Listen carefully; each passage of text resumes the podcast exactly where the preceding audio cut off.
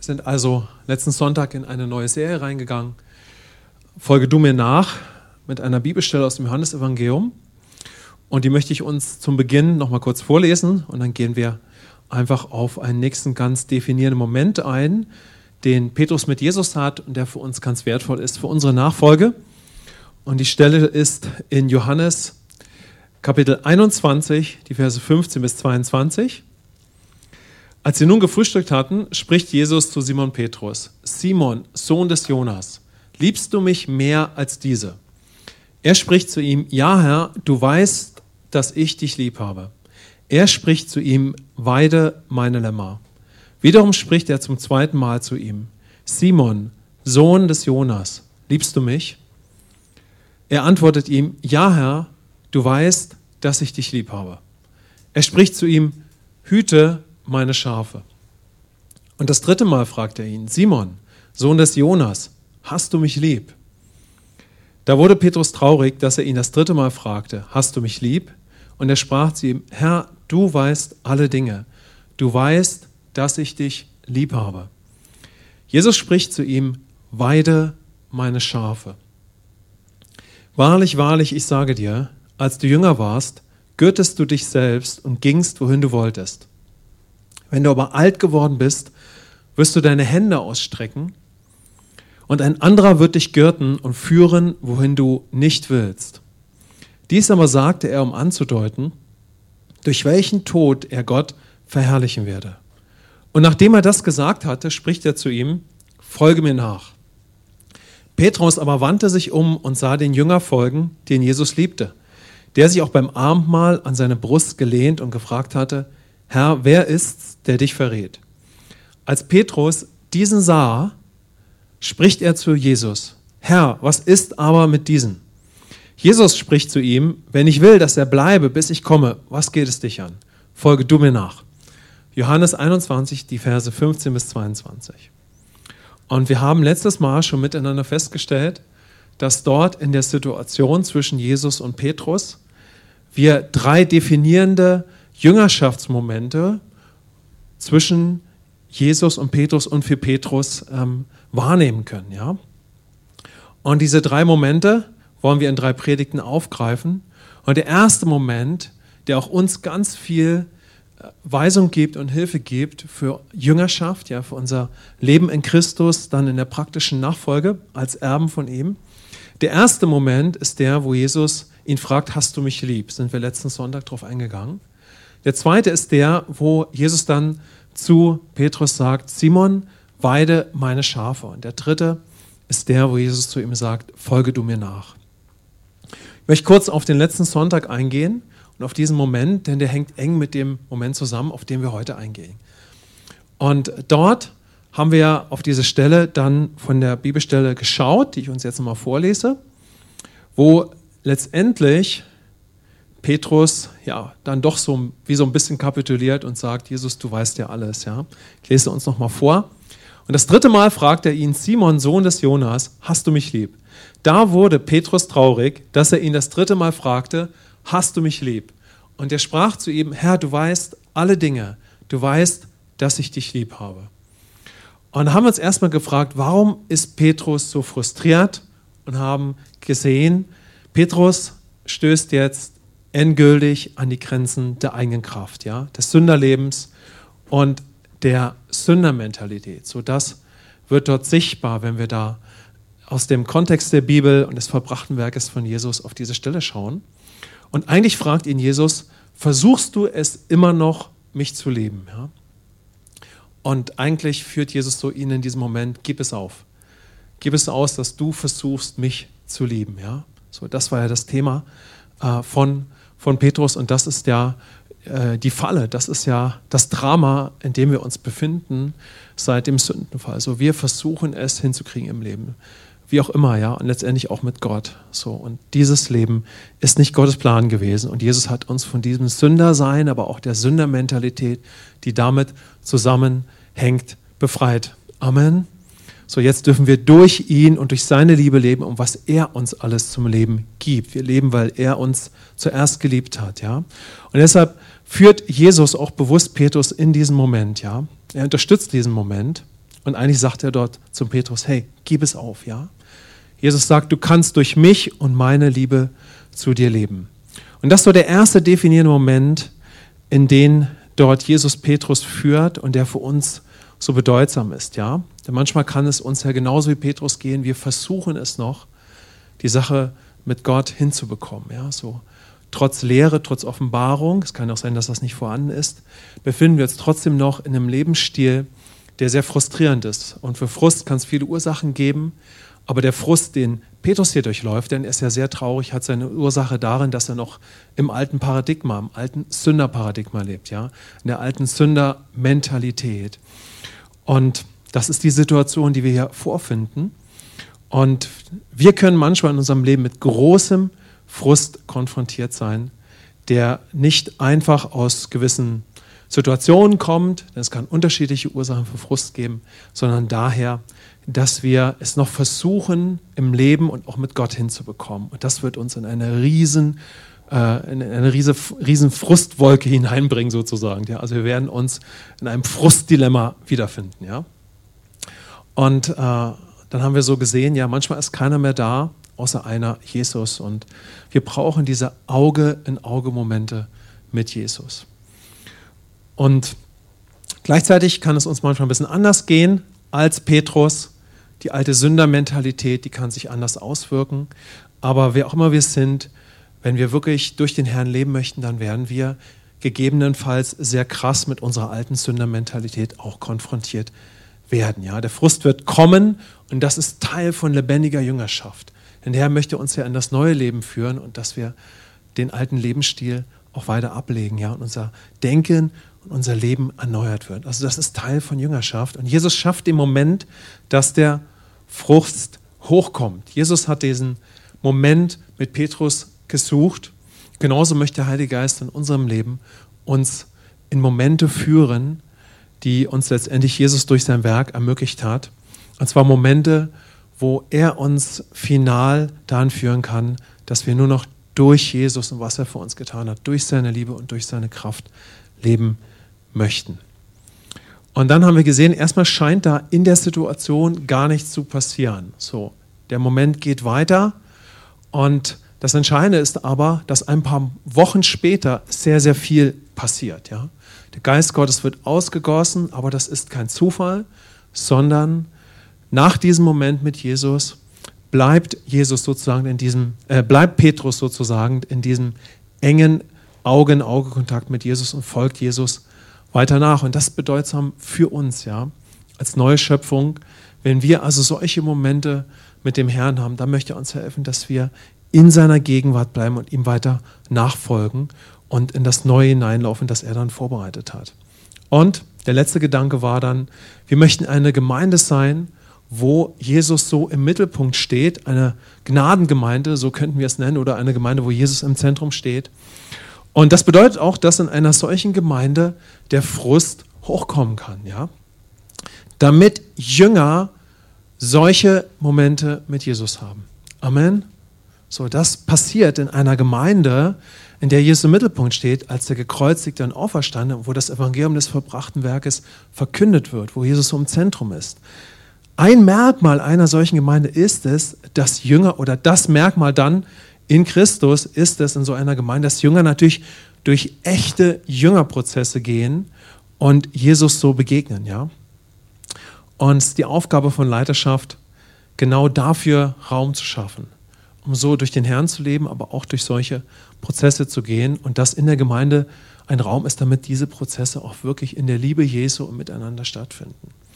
Und deshalb haben wir manchmal frustrierte Jünger um uns herum. Und es ist nicht immer die Ursache, in anderen Dingen zu suchen, sondern ganz oft wird der Frust auch darin begründet sein, dass wir genau durch solche Prozesse gehen, wie wir es hier bei Petrus sehen. Oder manchmal sind wir selber sehr frustriert und wir brauchen Hilfe durch das Wort Gottes, um zu verstehen, woher kommt eigentlich unser Frust. Denn Frust kann verschiedene Ursachen haben. Aber der Frust, mit dem Petrus hier konfrontiert ist, ja, hat etwas damit zu tun, äh, was er letztendlich noch glaubt. So, das ist der Kern, ja. Also, es ist eine, in einer Gnadengemeinde erwünscht und auch normal, dass solch ein Frust hochkommt. Und Gott möchte, dass seine Gemeinde solch ein Ort ist, wo wir durch solche Prozesse gehen können, um letztendlich Auge in Auge Jesus zu begegnen. Und wir haben auch gesehen, dass bei Jesus und seinem Team, ja, also seinen Jüngern vor dem Kreuz, das auch schon so war. Da war Jesus, seine Kraft, da waren Wunder, aber da waren auch viele Prozesse, auch schon vor dem Kreuz, ja, und oft sehr, sehr viel Frust. So, ganz klar. Ne? Und Jesus hat das zugelassen und Jesus hat einen Raum für wahre Begegnung mit Gott und für Nachfolge geschaffen. Ja? Also lasst uns dafür bereit sein. Ja? Wenn es dir gerade wie Petrus geht, so, dann hab dein Auge in Auge Moment mit Jesus und das brauchen wir sowieso immer wieder und immer wieder. Amen. So, das ist definitiv der Fall, wenn wir im Herrn leben. So. Wir werden uns alle in solchen Momenten wiederfinden. Und der Herr möchte uns ermutigen, dass wir da einen geistlichen Durchblick bekommen durch sein Wort und durch das, was Christus für uns verbracht hat, dass wir unterscheiden können, mit was für einem Frust habe ich es denn eigentlich zu tun. Und dass wir wahrnehmen, wann kommt denn der Frust in meinem Leben aus meinem alten Denken und weil ich meinen alten Menschen in meinem Denken noch pflege, der aber mit Christus schon längst ans Kreuz gegangen ist und von dem mich Christus schon erlöst hat. Amen. Dass ich eine herrliche neue Schöpfung geworden bin, ja. Also hab deine Momente mit Jesus mehr als je zuvor. Lasst uns durch ihn leben und dass wir zuallererst wirklich Offenbarung bekommen, wer ist er wirklich für uns, ihm tief begegnen und in dieses Erlösungswerk hineinlaufen und durch Gnade allein leben. Wenn ihr möchtet, können wir sagen, Gnade allein. Amen. Und Gnade ist Jesus, ja. Also, und Jesus möchte uns diese Momente mit ihm möglich machen. Er kreiert sie sogar. Und wenn du diese Momente mit ihm hast, dann bleib in seiner Gegenwart und folg ihm einfach nach. In ihm, ja, aber dann auch ihm nach. Ja.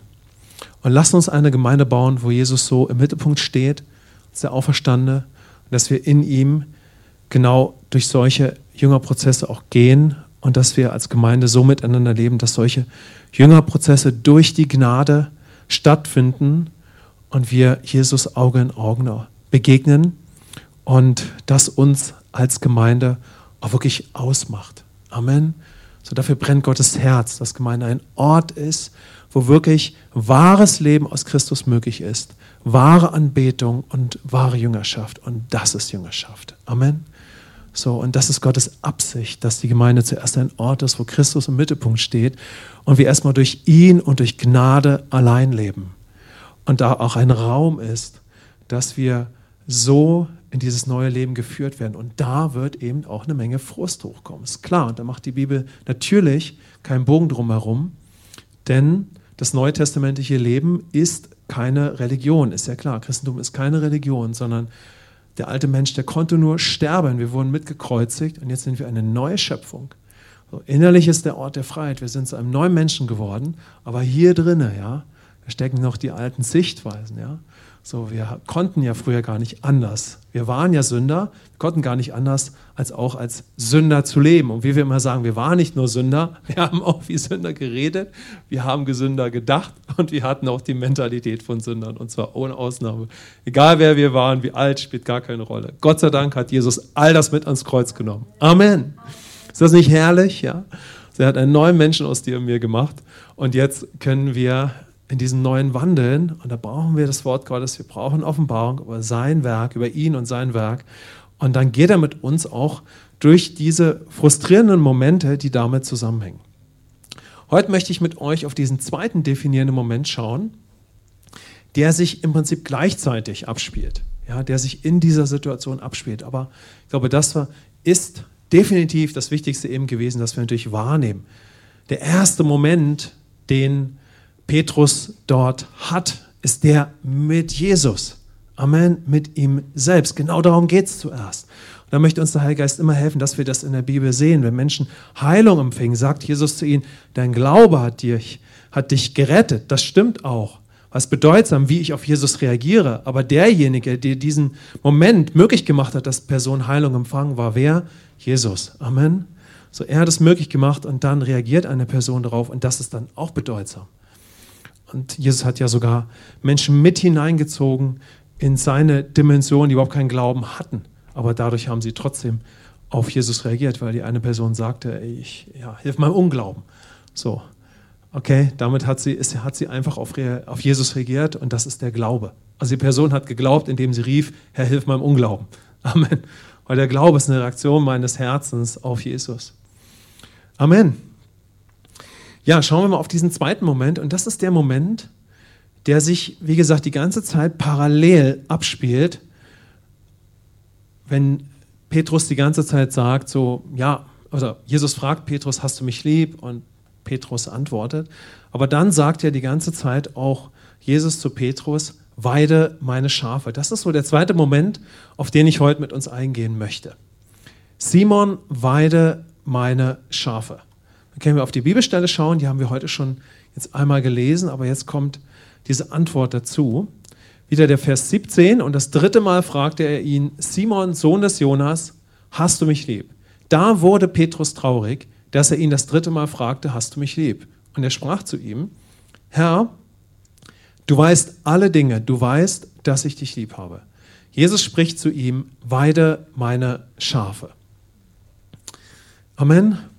Also erst ist dieser Auge in Auge Moment mit Jesus und auf dieser Grundlage sagt Jesus zu Petrus dreimal, weide oder hüte meine Schafe. Und das ist der Moment, auf den ich jetzt eingehen möchte. Und hier können wir erstmal was wahrnehmen. Das ist nämlich ganz bedeutsam für uns gleich. Diese, diese, äh, diese, ich sag mal, himmlische Aufgabe, ja, die Schafe zu weiden, war definitiv gerade nicht das brennende Anliegen von Petrus. Es war genau das Gegenteil der Fall, weil er mit seiner Kraft am Ende war kann man sich so richtig vorstellen, wie sich Petrus öfters vom Acker gemacht hat. Jetzt konnte er ja nicht mehr glänzen, das wollte er vielleicht nicht immer, aber ab und zu doch. Gott nicht mehr gut dastehen. Wie das halt so ist, wenn wir in unserem eigenen Krafthamsterrad noch im Kopf leben. Ja? Also äh, war das bestimmt gerade nicht sein brennendes Anliegen, denn er war ja in ganz schön vielen peinlichen Situationen gewesen und jetzt war das Dilemma richtig groß. Ja? Und äh, wir wissen ja da um die ganze Situation. Und es war definitiv gerade nicht ein brennendes Anliegen von Petrus, die anderen Schafe, die anderen Jünger zu ermutigen und zu leiten. Könnt ihr das mit mir gemeinsam sehen? Also, Petrus war ja gerade total frustriert und traurig und hat nicht gesagt, oh ja, also Stimmungsumschwung in zehn Sekunden. Ja, Petrus sagt, wow, ja, Jesus, genau, du sagst es. Ich weiß es, ich kann's, ich schaff's, ich wachs. Nein, nein, er war richtig down, ja. Also das, was er durchlebte, war eine Konsequenz äh, von, von seinem Lebensstil letztendlich. Ja. Jesus rettet uns, aber wir können in unserem Leben ja noch sehr frustriert sein, weil da ist ja ein Denken und ein gewisser Lebensstil. Also das war definitiv gerade nicht das brennende Anliegen von Petrus. Ja. Es war gerade nicht auf der Agenda von Petrus. Trotzdem hatte er das schon gewusst. Ja. Er kannte ja seine Bestimmung. Ja. Jesus hatte ihm ja schon seine neue Identität und seine Bestimmung und seine Verantwortung gezeigt. Amen. Also er wusste das schon, er hat das irgendwie so in die letzte Ecke seines Herzens geschoben ja, und seines Alltages. Da, da, da war er gerade äh, unterwegs. Und das ist total verständlich, weil immer wenn wir am Ende mit unserer Kraft sind, habt ihr schon mal bemerkt, wird das Brennen für das, was der Herr wirklich auf seinem Herzen hat, immer kleiner. Das ist ja das Dilemma, in dem wir stecken. Und wenn wir ganz Schieflage haben im Leben, dann versuchen wir es irgendwie zu reaktivieren. Ja, und dann sagen wir, ach ja, irgendwie muss das Feuer wieder kommen. Oh ja, und dann wird es richtig mühsam. Ja? Dann wird es richtig mühsam. Weil es gibt kein Feuer ohne die Gnade. Amen. Weil der, der mich ins Feuer tauft, ist Jesus und Jesus ist Gnade. Amen. Er ist derjenige, der mit Feuer tauft. Er ist derjenige, der rettet, der aber dann auch die neue Identität gibt und beruft und sendet und, und, und. Amen. Amen. Alles durch ihn. Gott sei Dank, ja. Und wenn wir noch nicht aus der Gnade leben, dann sind wir mit unserem Feuer irgendwann am Ende, bis dahin, dass wir in einem menschlichen Feuer leben können. Wir können also auch eine, eine, wir haben alle in Christus eine himmlische Berufung, aber wir können sogar die himmlische Berufung in einem menschlichen Feuer leben. Nicht im Feuer des Herrn, sondern in einem menschlichen Eifer und in einem menschlichen Feuer. Und nun sehen wir eine ganz definierende und bedeutsame Situation für Petrus und die können wir für uns ergreifen, also für deine und meine Jüngerschaft in Christus. Ja? Denn hier können wir etwas wahrnehmen. Also definitiv ist Petrus gerade an einem Tiefpunkt und es ist ihm gerade nicht ein brennendes Anliegen, sich um die anderen Jünger zu kümmern. Ja, so davon können wir ausgehen. Und jetzt sagt Jesus nicht, okay, ich schaue morgen nochmal vorbei. Du brauchst erstmal deine Zeit für deine tiefen inneren Prozesse der Jüngerschaft und Transformation. Nein, Jesus sagt das nicht. Ist immer so toll, Jesus zuzuhören. Amen. Jesus sagt nicht, oh, Petrus, ist schon gut. Alles klar. Ich komme in einem Jahr wieder. Sagt, sagt er nicht, ja? Ist doch so interessant, wenn wir so, so mal wirklich genauer hinschauen, was passiert, ja? So, ist schon spannend, ne? Also wir nähern uns mal der Situation weiter an. Seid ihr gespannt? Amen. Sondern dreimal sagt Jesus, weide oder hüte meine Schafe. Ich liebe es. Amen. Kümmere du dich durch mich um die anderen Jünger. Auf Petrus, lebt deine neue Identität und geh deiner Bestimmung und deiner Aufgabe und deiner Verantwortung weiter nach. Ist das nicht herrlich? Amen. So, das können wir erstmal hier sehen, ja. Wir werden nachher auch sehen, dass wir natürlich manchmal auch eine Auszeit brauchen. Es kann schon sein, dass wir in unserem Leben in Situationen sind, wo wir durch einen ganz anderen Prozess gehen, wo vielleicht auch Frust, wo man das ja nie so ganz trennen kann, eine ganz andere Ausprägung hat und wir manchmal merken, wir brauchen wirklich eine Zeit zu regenerieren. Aber das ist hier bei Petrus gerade nicht der Fall. Worum geht es also bei dem ersten definierenden Moment zwischen Jesus und Petrus? Ja? Haben wir schon gesehen, es geht um Jesus, ganz klar. Petrus ist frustriert am Ende und jetzt und gleichzeitig, jetzt, aber auch gleichzeitig, richtet Jesus seinen Freund auf und beginnt ihm zu zeigen, dass es ein neues Leben für ihn gibt durch das, was der Herr durch das Kreuz und seine Auferstehung möglich gemacht hat. Und auf dieser Grundlage sagt Jesus jetzt gleich zu Petrus, weide meine Schafe. Und wenn wir so auf diesen Moment zwischen Petrus und Jesus schauen, da fällt etwas auf. Jedes Mal ist mir so richtig aufgefallen. Ich habe so für mich gebetet und das ist mir noch nie so aufgefallen äh, wie in dem Moment, wo ich diese Bibelstelle jetzt äh, betrachtet habe. Denn etwas fällt auf. Jedes Mal, wenn Jesus Petrus fragt, ähm, hast du mich lieb? Und wir wissen ja, wie Petrus dort reagiert, ja, sagt Jesus jedes Mal am Ende dann auch, weide oder hüte meine Schafe. Also jedes Mal, wenn es darum geht, ja, dass es letztendlich Petrus immer noch versucht und sehr frustriert ist und seinen Moment mit Jesus braucht und seine Offenbarung, sagt Jesus trotzdem gleichzeitig, weide meine Schafe. Ja. Amen. Jedes Mal findet das statt. Ja? Dreimal haben wir die Situation und dreimal sagt Jesus auch sogleich, weide meine Schafe. Ja? Wenn wir nochmal auf diese drei Versuche von Petrus schauen, dann sehen wir, die erste, die erste Antwort war so. Petrus wurde immer kleinlauter. Ja? Die erste war, ähm, ja Jesus, ich versuche dich mehr zu lieben als alle anderen. Das war so die erste Antwort. Die zweite Antwort war, ich versuche es ja, Jesus. Und die dritte Antwort war, du weißt doch alles, Jesus. Also, die erste Antwort war, ich versuche es mehr als alle anderen. Ich versuche es ja. Naja, du weißt doch alles, ja. Also er war wirklich am Ende. Und Jesus ermöglicht diesen Moment mit ihm, ja, mit dem Freund von Petrus, ja, mit Jesus. Und gleichzeitig bestätigt Jesus dreimal die Identität von Petrus, die neue Identität und ermutigt ihn, ja, er fordert ihn auf, seinen Stand einzunehmen. Sehen wir das? Er fordert ihn sofort auf, seinen Stand einzunehmen und seine Identität zu leben und sei es nur so klein. Amen. Und so ist Gott. Amen. Er wird immer dich bestätigen wollen und auch bestätigen in deiner neuen Identität und dich ermutigen, darin sofort zu leben. In deiner Verantwortung, in deiner Bestimmung, in deiner neuen Identität. Ja? Amen. Wir könnten auch sagen, zuerst entsteht zwischen Jesus und Petrus ein Moment der Liebe durch Jesus und letztendlich auch der Anbetung. Denn wir wissen, Anbetung bedeutet, Jesus steht im Zentrum. Amen. Nicht mehr Petrus steht im Zentrum, obwohl Petrus total geliebt ist und super wichtig, sondern wer steht zuerst im Zentrum? Jesus und das ist auch gut so. Amen. Amen. Denn dort, wo Jesus im Zentrum steht, da findet Anbetung statt und da können wir als Söhne und Töchter leben. Als Errettete, ja. Das ist Anbetung, ja, wenn Jesus im Fokus steht. Zuerst ist Jesus der Freund von Petrus. Dadurch hat Petrus auch schon Offenbarung, dass er der Christus ist.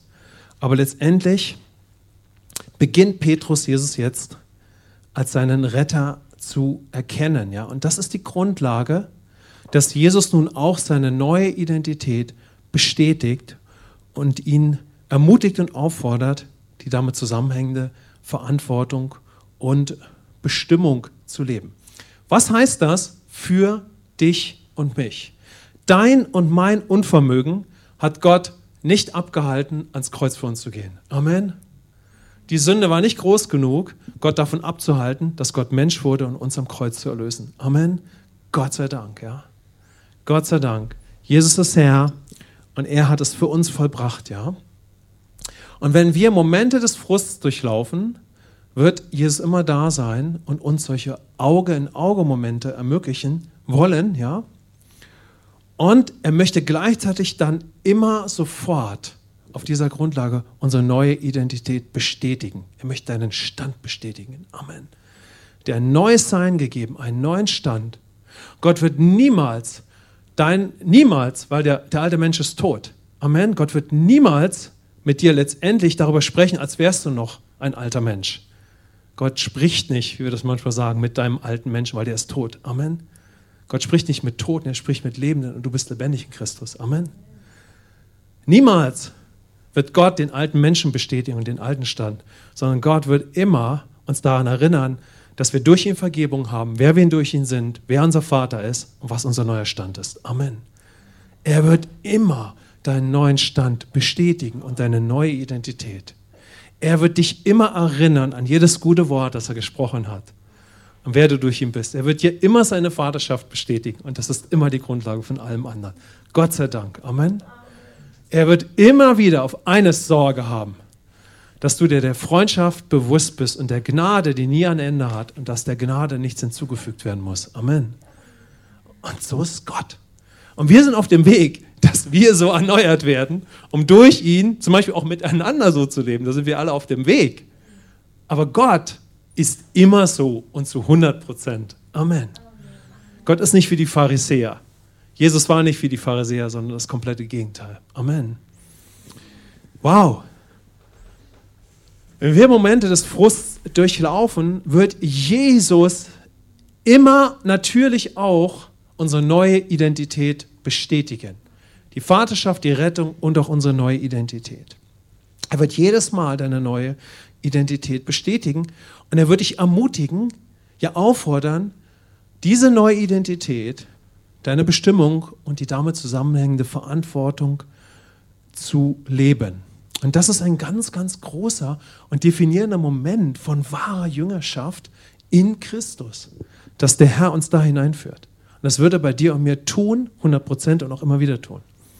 Amen. Er ist nicht durch Herr oder Kraft, sondern es ist durch seinen Geist und sein Geist lebt in uns, weil wir gerecht sind. Amen. Und dieser Moment zwischen Jesus und Petrus, der hat schon mal bestanden, nur jetzt ist etwas Entscheidendes dazugekommen. Der Moment, oder diesen Moment gab es schon einmal, und zwar vor dem Kreuz, Matthäus 16, die Verse 15 bis 19, ist der Moment, wo der Geist Gottes Petrus offenbart, dass Jesus der Christus ist. Da spricht er zu ihnen, ihr aber, für wen haltet ihr mich? Da antwortete Simon Petrus und sprach, du bist der Christus, der Sohn des lebendigen Gottes.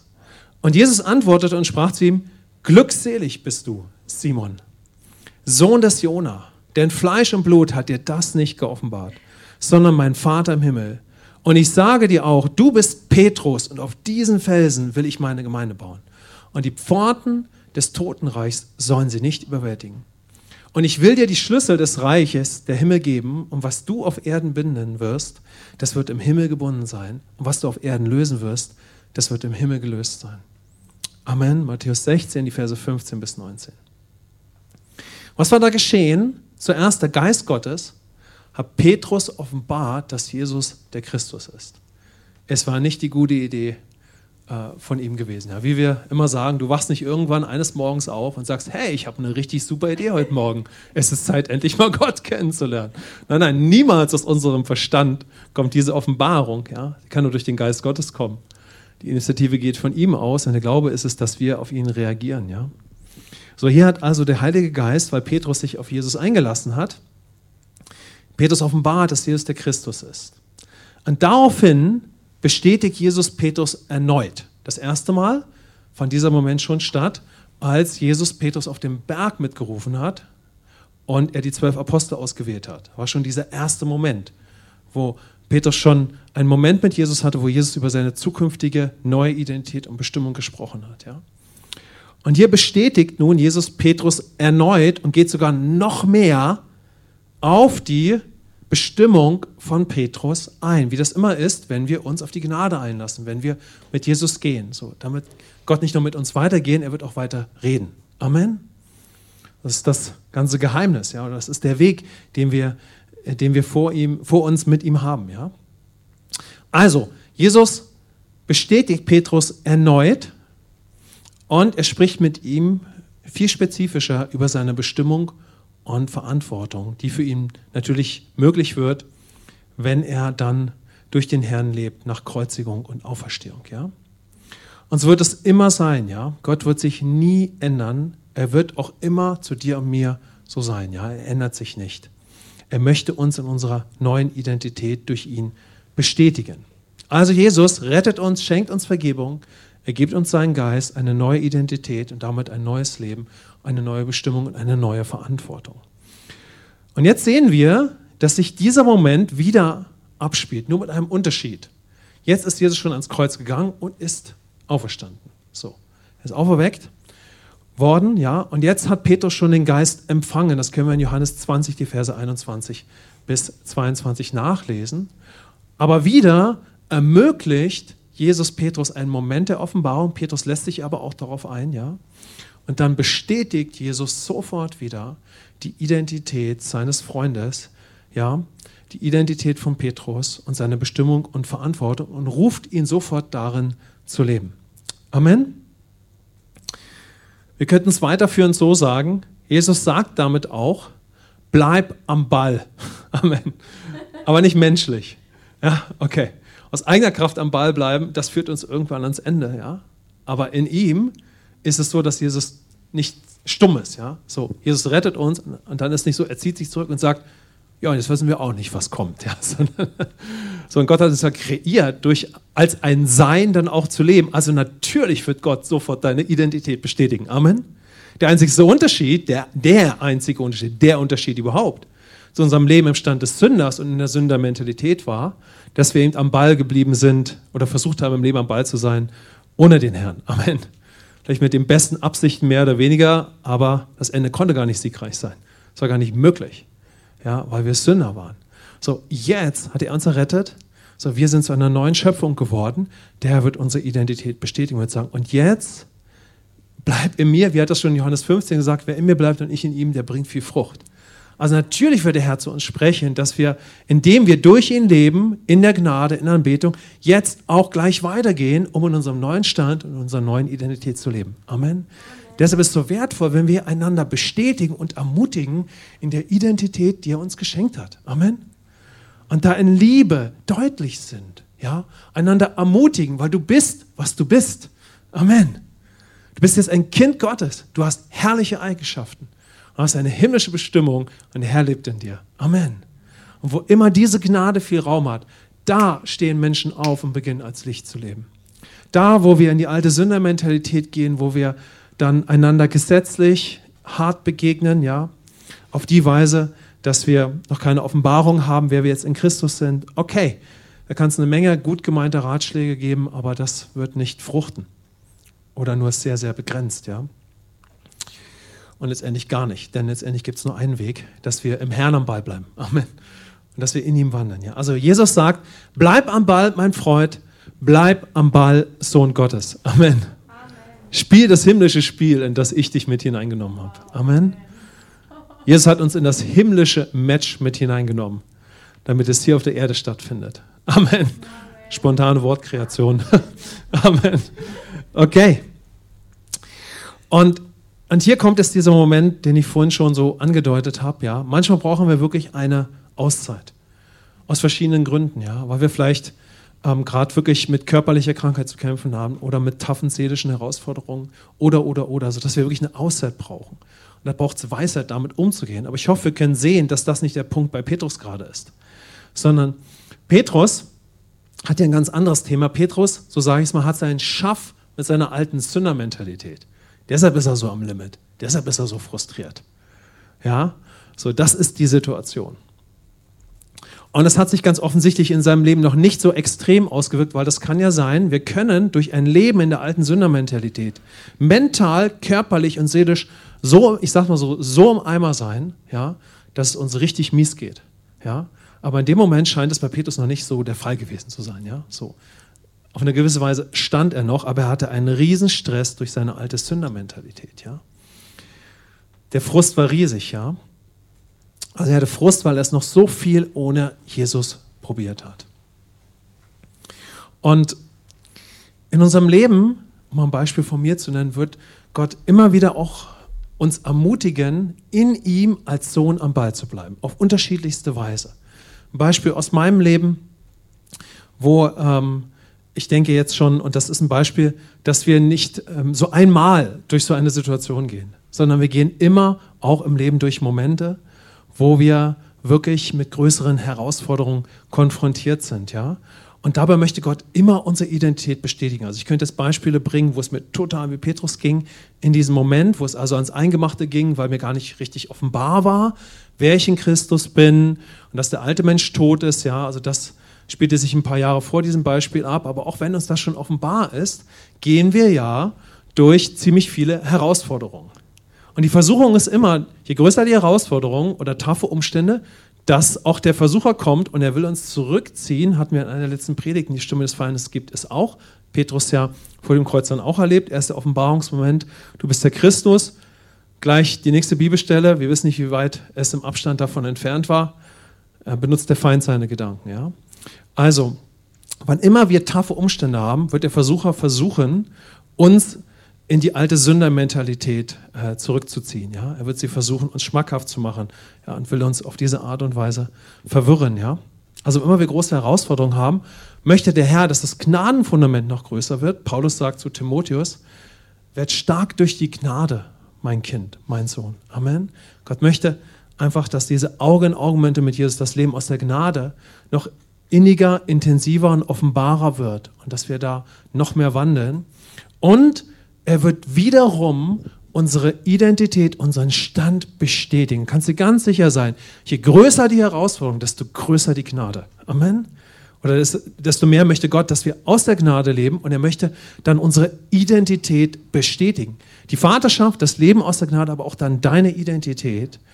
Und dabei wird er aber, weil er weiß, was er vorhat und wer wir sind, wird er ganz oft sagen, und jetzt, ja, geh in mir weiter. Amen. Bleib sozusagen als Sohn am Ball. Und so einen Moment hatten, hatten wir, die Petra und ich, vor vielen Jahren, vielleicht 2007, 2008. Das war so in der Zeit, als wir noch auf der Straße waren und viele Leute haben Jesus kennengelernt und wir wussten einfach nicht in dieser Zeit des Suchens, wie, wie werden wir damit umgehen? So, was ist die Perspektive? So, es war auch schon die Zeit, wo wir uns in Richtung eines Netzwerkes orientiert haben und schon langsam immer klarer wurde, ja, dass wir doch auch Gemeinde bauen werden und so weiter. Aber die äußerlichen Umstände waren sehr, sehr, einfach sehr, sehr herausfordernd. Die waren eben, wie sie waren. Und in diesen Zeiten war mir jetzt noch nicht alles so präsent, sage ich jetzt mal von der Lehre, wie es, wie es heute äh, der Fall ist, ja. Aber in meinen Gebetszeiten hatte ich Momente, wo ich immer wieder meinte, ganz klar zu hören, wie der Herr zu mir sagte, Falk, geh weiter. So, ja, aber bei uns war schon die Sohnschaft gelegt und ich habe wirklich so als Sohn hören dürfen, geh weiter. Also sprich, Falk, mein Sohn, geh weiter.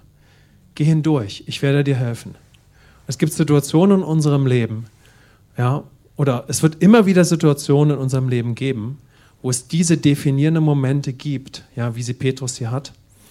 Und zwar dann auch, wenn wir merken, die Umstände sind tough. Und dann wird der Herr ganz oft wirklich, wirklich versuchen, dass du in der Gnade gegründet wirst. Und dann möchte er deine Identität bestätigen und er wird zu deinem inneren Menschen sprechen und er möchte dich erbauen. Und er wird dich aber auch ganz oft daran führen, dass du in ihm weitergehst, weil das ist der Weg des Vertrauens. Amen. Das werden wir auch gleich noch bei Petrus sehen. Und dieses Wort hat mich zwei Jahre getragen. Zwei, letztendlich dann doch ganz schön lange Jahre. Ja. Und wir werden auch gleich bei Petrus sehen, ja, weil es geht erstmal jetzt in dem Fall ein paar Wochen weiter für Petrus. Und erstmal scheint sich nicht so viel zu ändern, ja, sondern Jesus sagt ihm, und jetzt weiter meine Schafe, geh zurück zu deinen Jungs jetzt, geh weiter, ja. So, aber das ist genau, wenn wir gleich sehen, der, der Ruf der Sohn-Tochter, Sohn-Tochter-Nachfolge. Amen. Also, ein Beispiel von mir. Und was sagt Jesus auch nicht? Das ist ein guter Gedanke, der auch noch für, für uns wichtig ist. Vorhin schon angeklungen, ja. Jesus sagt auch nicht, ähm, ich sage es mal so, auch so gut es auch ist, gute, wirkliche geistliche Bücher zu lesen, die das verbrachte Werk darstellen. Oder Predigten zu hören, die auf die Gnade hinweisen. Aber ich sage es mal so, Jesus sagt auch nicht, lies viele geistliche Bücher, höre 100 Gnadenpredigen und nimm dich aus allem raus, Petrus, und dann sehen wir irgendwann weiter. also ich sag, möchte natürlich nichts dagegen sagen, äh, der wunderbaren Verkündigung des Evangeliums zu folgen. Amen. Aber ihr, ihr, könnt das ja sehen in der Situation, dass, dass Jesus Petrus nicht irgendwie rausnimmt, ja? Sondern er sagt, hey, weide meine Schafe. Also geh weiter, geh hinein in deine Bestimmung, sofort, ja? Ich hoffe, ihr könnt das nachvollziehen. Ihr könnt bestimmt auch hier und da was echt damit anfangen. Amen. Also, Jesus sagt damit zu dir und mir, geh durch mich weiter. Genau jetzt. Amen. Und warum ist das so bedeutsam, dass wir dann in solchen Momenten durch ihn auch wirklich in ihm weitergehen? Warum ist das so bedeutsam? Was hat der Petrus in dem Moment? Er sitzt dort mit Jesus und jetzt stellen wir uns das mal vor. Die anderen Jünger sind in Sichtweite. Die wissen ja gar nicht, was zwischen denen abgeht. Also Jesus konnte, äh, Petrus konnte jetzt nicht sein Ansehen vor den Jüngern aufpolieren, auch wenn die vielleicht nicht so gedacht haben. Aber du kannst dich ja zumindest so fühlen. Der Sünder fühlt sich ja oft nicht gut. Ja, so aber in unserer alten Sündermentalität können wir alles Mögliche führen. So, also da ist Augenkontakt vielleicht auch zu den anderen Jüngern. Also wir, wir stellen uns mal so ein bisschen die Situation vor. Das Leben ist ja nicht sofort verändert. Es hat Petrus diesen Moment mit Jesus, wenn wir uns das mal wirklich so vorstellen. Und das Einzigste, in Anführungszeichen, ah, wie viel ist das, ja, was, was ihn die nächsten Stunden weiter begleiten konnte, war dieser Moment mit Jesus. Und die Worte von Jesus. Die Worte letztendlich die zu Worten des Glaubens ganz sicher geworden sind. Und so kann er damit weitergehen.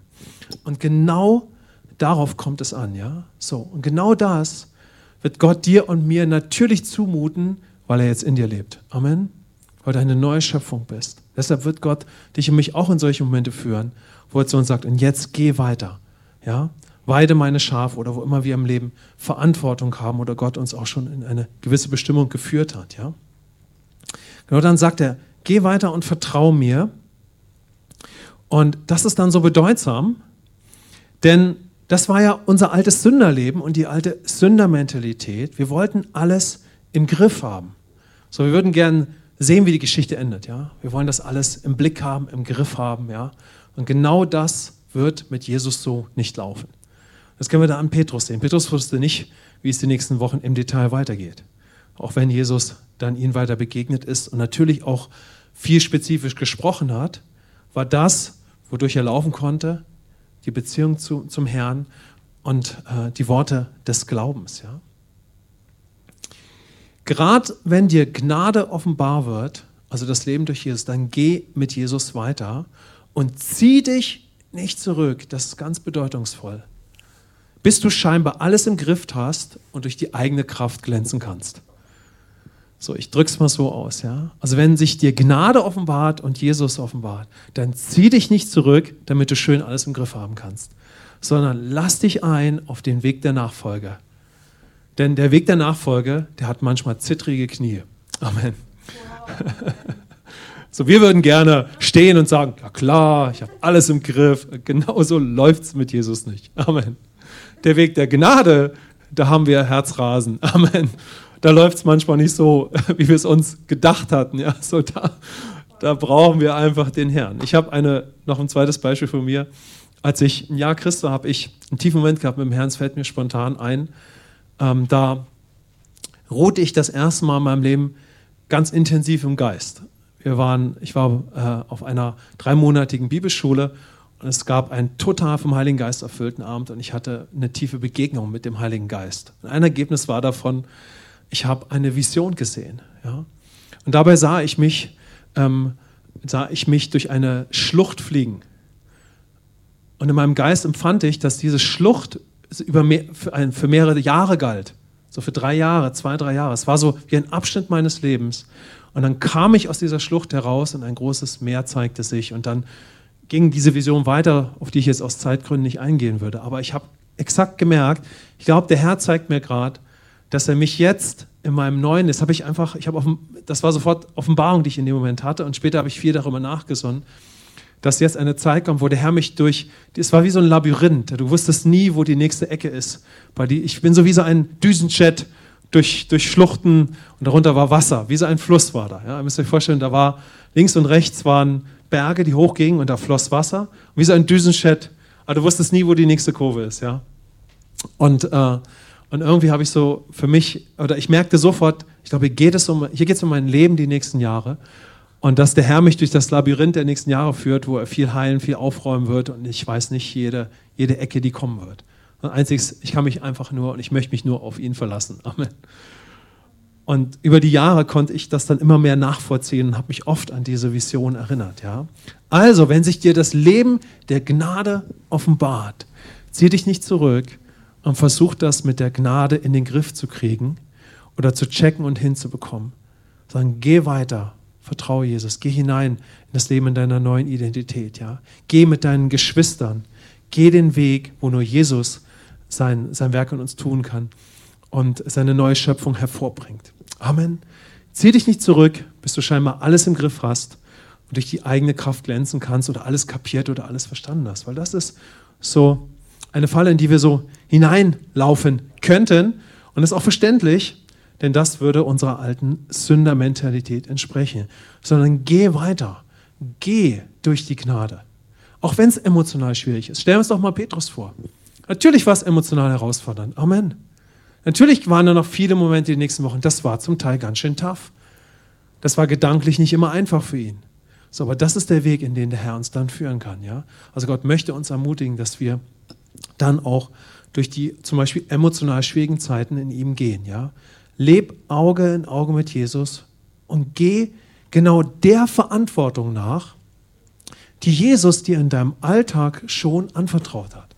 Schau mal, Petrus hat eine konkrete Verantwortung in seinem Alltag. Er ist in dem Fall wirklich der Leiter dieser ganzen Jüngercrew. So, das ist ein Stand, den Jesus ihm gegeben hat und auch eine, nicht nur ein Stand, sondern eine, eine Aufgabe. Das war wirklich schon sein reales Leben. So, das mag bei uns anders sein, ja. Unser Leben kann ja da an einem anderen Punkt sein. Aber schau so, das ist das, was, glaube ich, da Gott so entsprechen kann, dass er uns ermutigen möchte, unserer neuen Identität, unserer Verantwortung, unserer Bestimmung, unserer Aufgabe nachzugehen, die wir gerade jetzt in unserem Alltag haben. Amen. Gerade jetzt. Gerade jetzt in diesem Moment, ja. Persönlich, im Privatleben, im Job, in der Gemeinde, ja. Ob wir schon ein Leiter sind wie Petrus oder welches Maß an Verantwortung dir als Jünger, als Sohn, Tochter und Jünger schon anvertraut ist. Geh dieser Verantwortung weiter nach, ja, und geh weiter. Das ist das, wozu uns der Herr ermutigt. Und das ist Jüngerschaft. Und das wird Gott ganz oft tun. Ja? Amen. Und auch heute noch ein Gedanke abschließend zur Gemeinde. Ja? Also wir möchten eine Gemeinde sein, wo Jesus im Mittelpunkt ist. Das ist klar und gleichzeitig jeden Tag einfach auch die neue Herzensentscheidung, durch Gnade natürlich. Wir wollen so ein Haus sein, ja. Wo es zuerst um Jesus und dieses Leben aus Gnade geht, ausschließlich durch ihn und in Anbetung. Amen. Amen wenn wir alle Amen zu sagen, glaube ich. Ja? Also das ist das Wichtigste, dass wir durch ihn leben und zuerst ein Ort der Anbetung sind, ja? wo wir aus dieser Erbschaft heraus zuallererst als Anbeter leben möchten. Und natürlich wollen wir dadurch auch eine Gemeinde sein, wo der Frust hochkommen kann, damit wir wirklich als dieser neue Mensch in ihm wandeln. Wir möchten eine Gemeinde sein, wo Jesus im Zentrum ist und wo wir auch Menschen in dieser echten Jüngerschaft begleiten, ja? Wo es zuerst um Jesus, aber dann auch um echte Jüngerschaft und Nachfolge geht. Und es geht nicht zuerst darum, wie machen wir hier alles als Gemeinde? Zum Beispiel praktisch, so bedeutsam dann auch praktische Punkte sein können. Aber es hat nie die erste Priorität. Die erste Priorität hat Jesus und dass wir durch ihn leben dürfen. Die Anbetung hat dann die höchste Priorität, damit alles aus seiner Gnade kommt und er uns einfach hilft und den Weg zeigt. Ja? Wenn es zuerst oder ständig um die praktischen Dinge geht, dann läuft was total schief. Im persönlichen Leben, ja, in gesellschaftlichen Abläufen oder auch in Gemeinde. Ja? Und hier können wir sehen, dass Petrus lange Zeit darin ein Experte war. Sicherlich auch beruflich beginnt oder bedingt, ja, oder vom Background. Ja, schließlich hat eine Firma gehabt und so weiter. Sein Fokus waren die To-Dos, ja. Und die sind ab einem gewissen Punkt ja auch absolut bedeutsam. Aber das allererste ist zuerst Jesus und dass wir durch ihn wandeln, aus dieser Anbetung heraus ein Ort sind, wo zuerst Jüngerschaft stattfindet. Also es geht zuerst um Jesus und um Jüngerschaft. Wir haben nicht die Zeit, jetzt darauf ausführlicher einzugehen, aber ich möchte uns den Gedanken mitgeben. Ja? Deshalb sagen wir immer zuerst, in der Gemeinde geht es nicht zuerst darum, wie leben wir miteinander, wie bauen wir Gemeinde, so wichtig diese Dinge auch sind, sondern zuallererst geht es um Jesus. Amen. Und dann geht es tatsächlich um Jüngerschaft. Amen. Das ist ein Aspekt, da bräuchten wir jetzt eine Woche. Es geht wirklich zuerst um Jüngerschaft. Es geht darum, einen Ort zu kreieren, wo Jesus sein, wo Jesus Jesus sein darf und wo er regiert und wo wir uns als seine Jünger verwandeln und genau durch solche Prozesse gehen. Amen. Und die Strukturen, die dann entstehen, sollten Strukturen sein, die durch Christus kommen und durch lebendige Jünger, die durch solche Prozesse gehen. Und die höchste Priorität hat es dann, die Jünger in diesen Prozessen zu begleiten. Und zwar dann, wie sie eben auch durch die praktischen Dinge gehen. Aber die Jüngerschaft hat den Vorrang und den Fokus. Amen. Es geht um Jesus und dann ihm nachzufolgen. Und das ist unser Auftrag, dass wir so Gemeinde als weise Baumeister bauen und leben, ja? Dass wir durch Jesus leben und ihm nachfolgen und so zu wahren Jüngern werden. Und dass das im Zentrum steht. Und so möchten wir dann eine Gemeinde sein, wo wir ermutigen, so mit Jesus weiterzugehen wo wir ermutigen möchten, den Stand einzunehmen, den wir in ihm haben, unsere Verantwortung zu leben als Gemeinde, als Jünger. Auch wenn parallel noch Prozesse der Transformation natürlich ablaufen und wir hier und da unsere Baustellen haben. Amen. So wie Petrus sie auch hatte. Aber wir wollen eine Gemeinde sein, wo du in deiner Identität bestätigt wirst. Und es kann mal sein, dass wir eine Auszeit brauchen oder dass Dinge sehr herausfordernd sind, sodass Personen eine spezielle Zeit brauchen, sich mit etwas auseinanderzusetzen. Aber ganz oft wird es der Fall sein, dass Gott dich auch da sowieso bestätigen möchte. Es spielt also gar keine Rolle, in welchem Abschnitt des Lebens es ist. Aber oft wird es wohl sein, dass Gott uns ermutigt, ja, in ihm weiterzugehen, in unserem Stand, in unserer Bestimmung, in der Verantwortung, die wir gerade haben. Und er möchte uns parallel durch diese Prozesse begleiten, auch durch die Prozesse, die mit Frust, äh, die Frust mit hervorbringen. Und das, ähm, das, ja, und Gemeinde darf ein Ort sein, wo das nach oben kommt, wo das sichtbar wird. Und es muss nicht so sein, dass wir erst durch die eigene Kraft, das kann doch gar nicht so sein, dass wir durch die eigene Kraft alles hinbekommen und dann leben wir unsere Identität und Verantwortung. Ja, so. Es geht nicht darum, dass wir erstmal all das checken und hinkriegen und schaffen, so und dann ist alles gut. Nein, genau andersherum genau andersherum. Ja? So, wir dürfen auf diesem Weg sein, dass wir in ihm und durch ihn unsere neue Identität leben und seine Kraft in uns wirksam ist. Und es geht nicht darum, dass wir erst das alles checken, hinkriegen, alles perfekt ist, ja, so und dann geht es weiter, sondern es ist genau andersherum. Und letzter Gedanke dazu, es geht auch nicht nur darum, dass wir eine Gemeinde sind oder eine Gemeinde sein möchten, wo man Fehler machen darf. Hört sich erstmal sehr gut an und ich stimme dem auch total zu. Amen. So, das ist natürlich klar, ja. Natürlich ganz wichtig, ja, dass wir auch ein Ort sind, wo man sich entwickelt. Aber das wäre ja noch einfach und auch limitiert. Viel bedeutsamer ist es, ein Ort zu sein, wo Jesus im Mittelpunkt steht und wir einander durch diese tiefgreifenden Prozesse begleiten, bis dahin, dass diese Momente des Frusts hochkommen, die aufreibenden Prozesse der Transformation, die tiefen, echte Prozesse, die durch Jesus aufbrechen. Amen. Das ist eine ganz andere Dimension, als Fehler zu machen. Amen. Als Handwerker machst du Fehler. Es wäre gut, wenn du betest. Aber du versickst dich mal. So. Du hast einfach am falschen Strich gesägt, ja, und so weiter und so fort, wenn du ein Handwerker bist. Du legst ein Kabel falsch. Du hast die Lampe befestigt und schraubst sie nochmal ab, weil dich deine Frau darauf hinweist, hey, der Punkt war ein anderer, zum Beispiel, ja. Ist nicht gerade bei Petra und mir passiert, aber nur so einmal mal als Beispiel, ja. Okay? Also du, du merkst auf einmal, hey, das braucht äh, Korrektur, ja. Aber eine Gemeinde zu sein, wo wir einander in tiefen Prozessen begleiten, in Christus, das ist eine ganz andere Dimension. Amen. Und so eine Gemeinde würden wir gerne sein, wo es um Jesus geht und dann durch ihn um das Leben in unserer neuen Identität und auch Bestimmung und Verantwortung, wo Jüngerschaft erstmal im Zentrum steht. Okay, also, lass uns durch Jesus leben, Auge in Auge, wie wir das hatten, ja. Hab deine definierenden Momente auf diese Weise mit ihm, ja. Und dann möchte Gott uns, glaube ich, ermutigen, dass wir durch Jesus dann auch in unserer Identität, in unserer neuen Identität bestätigt werden und in unserer Bestimmung und Verantwortung und so miteinander Gemeinde leben und so auch miteinander Gemeinde bauen. Ich würde gerne abschließend mit uns beten, einfach so für, für uns, dass wir immer, immer, immer, immer, immer aus der Gnade im Herrn Momente haben, wo der Herr oder wo wir wirklich Offenbarung bekommen durch das Wort, wo wir es hören, dass er deine und meine Identität in ihm bestätigen möchte. Amen. Lass uns dafür beten. Es ist, spielt eigentlich gar keine Rolle, in welchem Abschnitt des Lebens das ist. Deshalb nachher vorhin äh, das Beispiel aus meinem Leben. Wir werden oft diese Momente haben.